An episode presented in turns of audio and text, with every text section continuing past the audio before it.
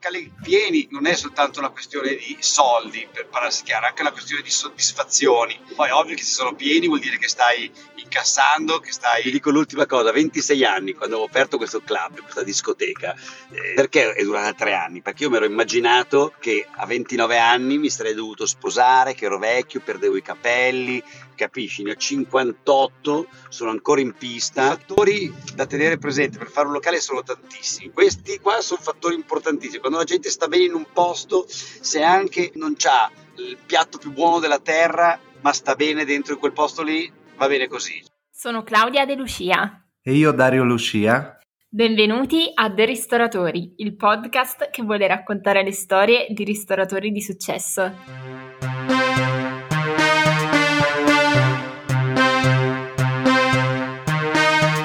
Ugo Fava ha fatto la storia dei locali di Milano, dalle biciclette al Vista d'Arsena fino al Gud, perfetto per un aperitivo all'aperto in zona CityLife o in una delle 6 location. La linea guida di Ugo è sempre stata la semplicità e il giusto mood.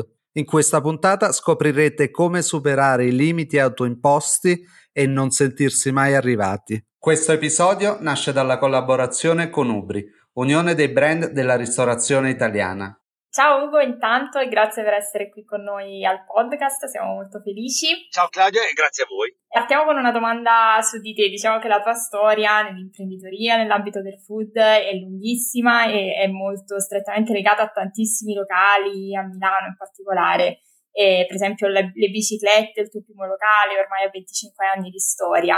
Ci racconti il tuo percorso prima del tuo avvicinarti alla ristorazione e poi anche successivamente come si è sviluppato. Allora, dai, vi racconto un pochettino la mia breve storia, la storia di un ragazzo universitario che aveva voglia di mantenersi, di essere autosufficiente, quindi il mio percorso, diciamo, nell'ambito dell'intrattenimento, chiamiamolo così, non per forza il food and beverage, nasce all'età di 19-20 anni, quando studiavo giurisprudenza, mi sono anche laureato poi, e mentre studiavo cercavo di capire come fare, parliamo di tanti anni fa, parliamo dell'86, 87, anzi 85 addirittura, io sono del 65, ahimè, e avevo delle doti sicuramente, delle doti di comunicatore e anche un po' di intrattenitore, e sono riuscito a organizzare le prime, diciamo, pubbliche relazioni, fino a quando sono arrivato addirittura ad aprire un locale mio. Nel 91 ho aperto un mio locale. Dopo che mi ero laureato, mentre facevo un corso di specializzazione in Bocconi, ho aperto un mio locale che si chiama Bogest Club, che era una discoteca, un club, chiamiamolo così, che è stato un club di indiscusso successo su Milano in quell'epoca lì, che erano gli anni fine anni 80, primi anni 90, Milano nel boom incredibile, e quindi ho fatto per 3 anni il localaro proprio vero e proprio. Da lì però io lavorando e quindi studiando ancora, perché non ero mai sazio fondamentalmente, lavorando anche perché avevo una società di comunicazione, gestivo un'attività nel campo legale di famiglia, cioè ne combinavo tutti i colori, ero uno staccanovista. Ho capito che il mondo del club, diciamo del notturno, stava finendo, perlomeno per la mia generazione. E quindi io, quando avevo 32 anni, ho aperto le biciclette perché stavo cercando di fare un locale che fosse un prediscoteca, no? Un locale che potesse andare bene per chi la mattina doveva svegliarsi e lavorare, per potersi divertire, ritrovare. Insomma, è stato uno dei primi, chiamiamoli, ai tempi li chiamavamo lounge bar, no? Poi adesso è un po' la parola desueta, però con una connotazione che lo ha reso un pochettino differente dagli altri locali. Cioè comunque avevo anche aperto a 27 anni una società di comunicazione e di eventi, mi ho reso conto che non potevo essere sotto ricatto del mondo delle pubbliche relazioni, a cui avevo appartenuto anche io, che ero comunque in grado di riempire e svuotare un locale. Calcola che in quegli anni lì non c'era ancora internet. E come si faceva comunicazione? Si spedivano gli inviti, oppure per telefono, oppure nei bar, ci si ritrovava in questi luoghi di ritrovo. C'era l'obbligo dei luoghi di ritrovo, perché anche i telefonini, io mi ricordo che a 26-27 anni erano uno dei pochi che c'aveva il telefonino, no? Il Motorola, ma pochissimi ce l'avevano, quindi non era ancora una cosa così sviluppata. La maggior parte della gente aveva il telefono a casa, non c'era internet, quindi si lavorava con l'invito cartaceo. C'era questa società di recapiti che era una specie di alternativa alle poste, che ti permetteva di, con un pagamento, adesso potrei dirti di, non so, 200 lire, 300 lire, perché parliamo ancora delle lire, ti permetteva di spedire 2, 3, 4 mila inviti. Quindi tu passavi la giornata a prendere indirizzi. Ho capito che era obbligatorio costruire dei contenuti, avere dei contenuti. E le biciclette qui nasce predisposto, quindi costruito, per ospitare mostre e presentazioni. E abbiamo iniziato a fare un sacco di cose, cioè ho iniziato a fare della moda, ho fatto eventi, ancora oggi io una volta ogni 25 giorni, 3 settimane, 4 settimane cambio completamente quelle cose che stanno a muro, quindi che siano cose legate all'arte, che siano cose legate magari ad aziende. Questo è il motivo per il quale oggi dopo 25 anni le biciclette rimane un locale continuamente attuale. Sì. Questa è la storia mia, cioè io nasco dalle pubbliche relazioni e poi mi sono spostato sul mondo del beverage inizialmente e del food per una questione di opportunità anche dettata dalla vita che facevo io. Chiaro, ma cosa ti aveva spinto sull'imprenditorialità, diciamo, da ragazzo, da universitario?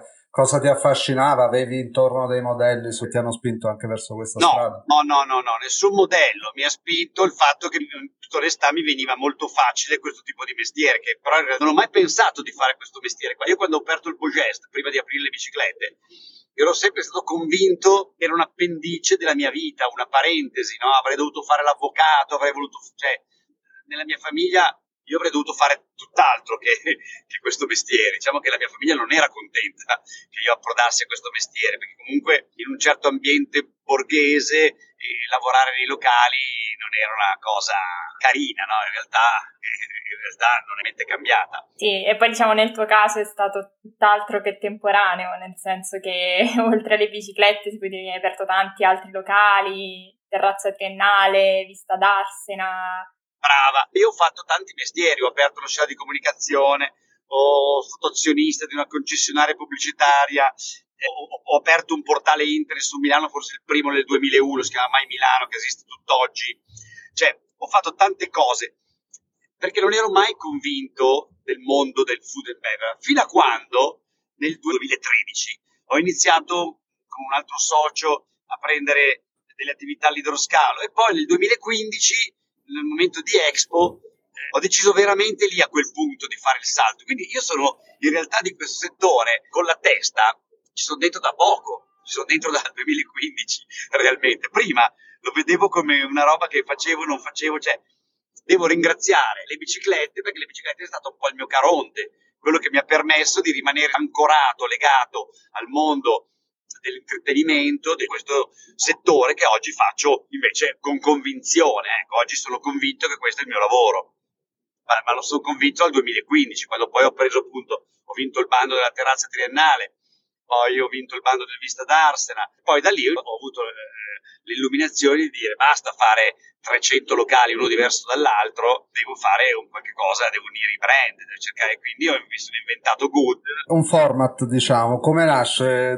Gli elementi che lo caratterizzano come ti sono venuti in mente? No, in realtà è tutto per caso, io sono un iscritto salutista, sono uno sportivo, quindi volevo fare qualche cosa che fosse legato al mondo del benessere anche. Ho seguito una cosa che stava iniziando ad andare di moda negli Stati Uniti, che era il plant-based, no? Infatti all'inizio ho avuto la parola good, c'è scritto plant-based, cioè che era tutto basato sulla base delle piante, no? Che poi fondamentalmente vuol dire oggi vegano, ma è stato un fallimento totale, ci sfanculavano tutti, si vuol dire, sì. Cioè, tutti proprio, cioè portavi, scusi, mi dia un caffè guardi, lo facciamo solo con latte di soia, con avena, e diceva, ma andate a cagare. Non erano ancora pronti, diciamo. Non era pronto nessuno, ma secondo me non è pronto nessuno neanche oggi. Oggi devi dare l'offerta completa. Ci deve essere qualcosa di vegetariano, ci deve essere un piatto vegano, ma fondamentalmente poi la gente vuole mangiare, è normale, senza neanche troppe menate. Poi c'è qualcuno che ha problemi col glutine, veramente, quella è un'altra cosa. A Milano 4 locali ci sono, fatti bene, il Soul Green, il Joy, adesso ne ha aperto un altro, Claudio Antonioli, non mi ricordo dove, cioè pochissimi, ma per quei pochi che sono radicati, no? O per chi vuol fare un'esperienza differente, ma ci vado anche io a mangiare una serata in un posto del genere, ma per fare un'esperienza, non perché sono vegano. E quindi nasce così, Good nasce così, dopodiché mi capita questa opportunità a CityLife, quindi decido da via Eustachi, dove è nato il primo, che era un buco di 50 metri quadrati che esiste ancora oggi, con un bellissimo deor, ma un buco, ho avuto l'opportunità di aprire CityLife, da lì ovviamente col successo poi diventa tutto più semplice, no? È un successo inaspettato, principalmente in tutta onestà, per la location e non per il prodotto, anche se il prodotto era sicuramente ottimo. Io ho in società comunque uno chef che si chiama Stefano Cerveni, che è uno chef stellato, e quindi con questo non lo dico perché facciamo cose stellate, assolutamente no, però sicuramente siamo molto ma molto ma molto attenti alla qualità di quello che diamo, anche di una semplice bowl che poi siamo stati costretti a chiamare bouquet, le nostre bellissime insalatone che si chiamano una volta, no? Però noi le facciamo espresse, tutta un'altra cosa, con un successo sicuramente minore rispetto a tutte le boccherie, ma che probabilmente durerà nel tempo. No, sì, diciamo che effettivamente il Good è un format successo, insomma, ormai ha raggiunto 7 location. Sì, e, secondo te cosa ha funzionato effettivamente del format, soprattutto appunto? Io faccio fatica a chiamarlo format, in realtà mi piacerebbe, cioè io speravo di riuscire a fare un format e non credo di esserci riuscito, così per farmi un'antipubblicità. Non credo sia riuscito, perché in realtà cioè, il format è nel mood che c'è, no? È un posto easy, sì, libero, abbiamo queste focacce meravigliose, abbiamo queste cose, però poi si adegua, mettiamo dentro anche degli special, cioè per non annoiare la gente, no? Quindi degli special può essere anche una pasta, per dire, no? O dei moscardini in umido, cioè ogni tanto buttiamo dentro delle cose, abbiamo aggiunto i bao da qualche parte, in D'Arsena però facciamo il fish and chips, no? Quindi abbiamo delle basi che sono identiche un po' dappertutto, ma anche a secondo di dove si trova ci adeguiamo. Faccio un esempio: il 2 di dicembre, così mi faccio un po' di pubblicità, aprirò un Good a Marilleva, bene, in montagna, mi chiamerà Chalet Good Marilleva 1004. Ecco, lì o facciamo le bolle o i poké, in montagna ci certo, no? Cioè, bisogna adeguare. Per dire, lì faremo le tagliatelle al ragù, voglio dire, faremo le nostre focacce che comunque funzionano sempre bene, ma poi il resto il Good è invece però allegria, questo sì. Sì, no, confermiamo, perché ne abbiamo provati vari a Milano ed effettivamente quelli che li lega è proprio questo effettivamente bel mood, nel momento in cui entri ti senti assolutamente libero e accolto, solo che traspare un po' in tutti i locali. Ma i locali sono tutti a gestione diretta? Come avete gestito un po' l'espansione poi? Tutto gestione diretta per ora. Cioè noi vorremmo, anzi faccio un appello, se qualcuno vuole aprire un Good in licenza, in franchising, siamo prontissimi. Non siamo assolutamente esosi, lo dico, ma questo è il motivo per il quale abbiamo aperto soltanto a Milano e adesso ci spostiamo a Marilleva, ma perché comunque ho dei locali che sono abbastanza esposti, anzi molto esposti verso l'estivo, no? Noi d'inverno ci ridimensioniamo molto.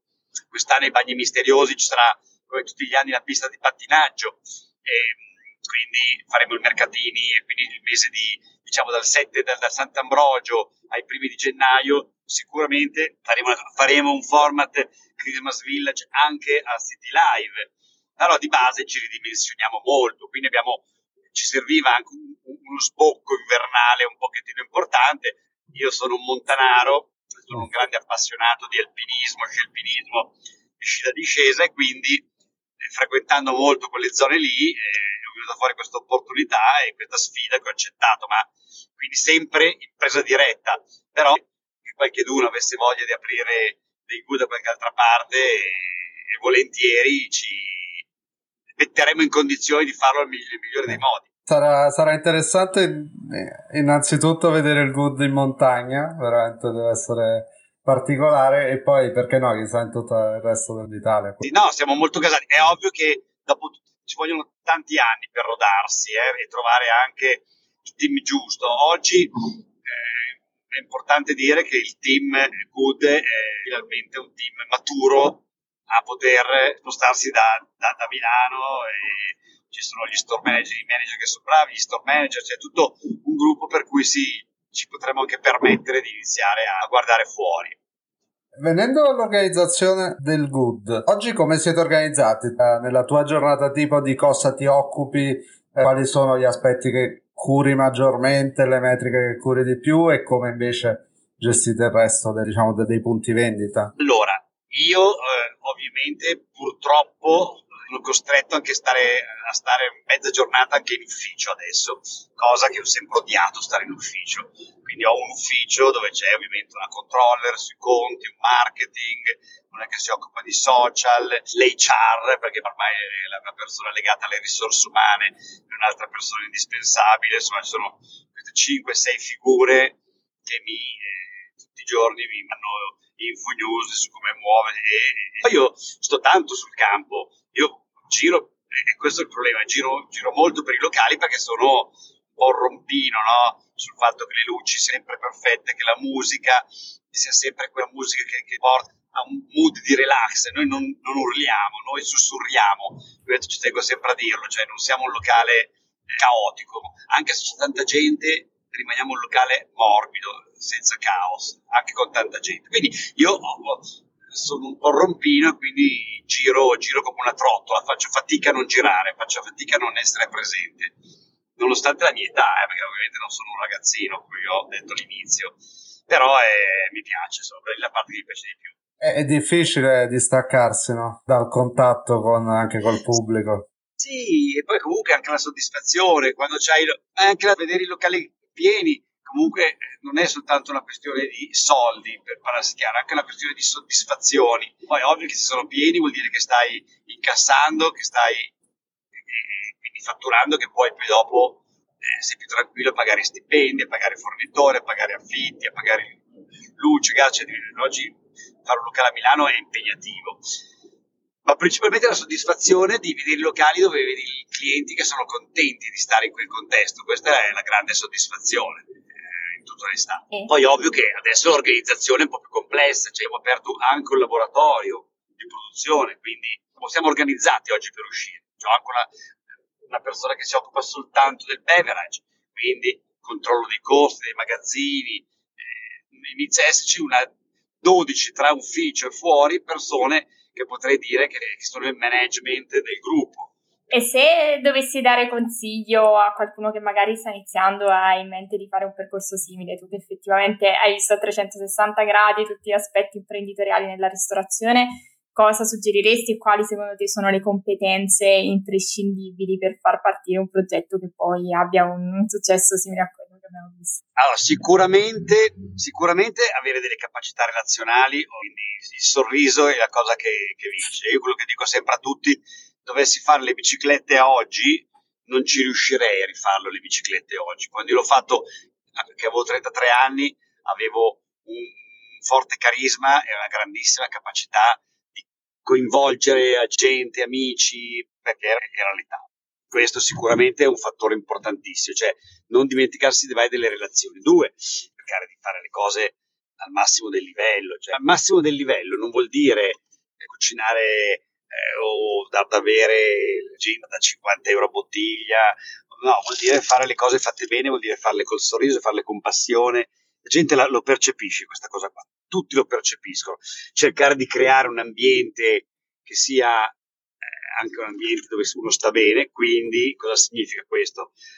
Non puoi prescindere da un'illuminazione, no? Io sono uno dei primi a parlare di illuminotecnica, cioè in un locale la gente si vuole sentire bella, se tu gli spari il neon, come vedi ancora dei locali col neon, dove entri dentro e anche se non c'hai le occhiaie, ti si vedono con le occhiaie, specialmente voi donne dite a questo posto qui non ci metto più piede, a fare un esempio, no? È vero, anche quello fa la differenza, è anche quello, ma comunque un locale deve essere ben insonorizzato, perché comunque se non si riesce neanche a parlare, perché diventa ci vai una volta, pur bello che sia, la seconda volta non ci vai più. Quindi ci sono i fattori da tenere presente per fare un locale, sono tantissimi, questi qua sono fattori importantissimi. Quando la gente sta bene in un posto, se anche non c'ha il piatto più buono della terra, ma sta bene dentro in quel posto lì, va bene così. Cioè. L'esperienza complessiva, passa oltre che dal cibo, da una serie enorme di fattori che devono concorrere, quindi su questo è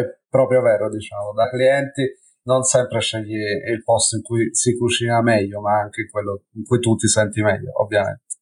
Dove ti senti a casa, dove ti senti meglio, quindi c'è un personale sorridente e disponibile. E poi il locale deve essere, oltre che bello, deve essere anche un locale dove stai bene, quindi funzionale. E questi due aspetti, che sono le luci e l'acustica, sono fondamentali. Poi è ovvio che poi si deve anche mangiare, non dico in maniera eccelsa, ma almeno avere un discreto 7, no? Non voglio dire che devi arrivare all'8 al 9, ma un 7 sì, allora a quel punto è già vinto. Poi... Al giorno d'oggi si vede sempre più spesso chiaramente un servizio magari impeccabile, però freddo e distaccato, anche lì dipende un po', esatto, dai gusti, però anche noi siamo un po' per questa atmosfera più accogliente e coinvolgente. Io per esempio, se mi vado più ristoranti di quelli lì dove tutto è perfetto, dove uno mi arriva e faccio in tempo a finire il bicchiere, che mi rimpinza l'acqua, che il piatto va servito da sinistra e non da destra, così dopo un po' dico, mica che palle. Cioè la gente oggi vuole semplicità, sempre di più semplicità. Concordo, è vero. Non vuol dire non dare qualità, Cioè, c'è la qualità anche nella semplicità, non è che non c'è qualità, ecco. No, certo, non è approssimazione, diciamo, la semplicità. Assolutamente, non è approssimazione. Per venire un po' verso la conclusione, tu di qui in avanti quali sfide anche personali in generale ti poni, magari anche oltre la ristorazione? Io in realtà non lo so, vedi, non te lo so dire, nel senso che oltre alla ristorazione, la mia fissa da sempre, mi piacerebbe fare un albergo. Non so dirti se adesso è ancora a Milano che lo vedo l'albergo, o un albergo un po' figo, anche questo esattamente con gli stessi 10 principi. Se ci fai caso a Milano gli alberghi sono 5 stelle lusso su tutti, no? Ma, anzi, forse adesso qualche cosa sta arrivando, ne ha aperto uno 21 mi sembra si chiami, la famiglia Benetton, vicino lì proprio sui Navigli, con un bellissimo rooftop, ecco, sta iniziando. Io avrei fatto una cosa del genere, mi sarebbe piaciuto farlo, non è detto che lo farò, non lo so, non mi sono mai posto dei limiti, e così per concludere te la dico io, così do speranza a tutti. Io oggi ho 58 anni e alla tenera età di 57 anni ho fatto il mio primo figlio. Oh, bellissimo. Vuol dire che è cambiato il mondo, si può andare molto più in là di quello che uno si immagina, non c'è più io adesso vi dico l'ultima cosa, 26 anni quando ho aperto questo club, questa discoteca, perché è durata 3 anni? Perché io mi ero immaginato che a 29 anni mi sarei dovuto sposare, che ero vecchio, perdevo i capelli, capisci? Ne ho 58, sono ancora in pista e faccio sport come non mai, quindi vuol dire che proprio il mondo è cambiato e quindi non mi pongo più dei limiti, ecco, questo voglio dire, non lo so cosa potrà succedere, ma i limiti non me li pongo, perché dopo aver fatto un figlio, cioè basta, posso fare quello che voglio. Sì, direi di sì, no? È bello, almeno anche... Personalmente non ci sono più limiti autoimposti, però diciamo si resta sempre aperti. Sì, io penso che a 26 anni pensavo ancora 3 anni, poi divento vecchio, devo fare il retaggio borghese, no? Quell'impulcamento di una volta. Invece in realtà ne ho 58 e non ho ancora smesso di divertirmi, nonostante anche il figlio, anzi il figlio fa parte del divertimento nuovo, tra virgolette.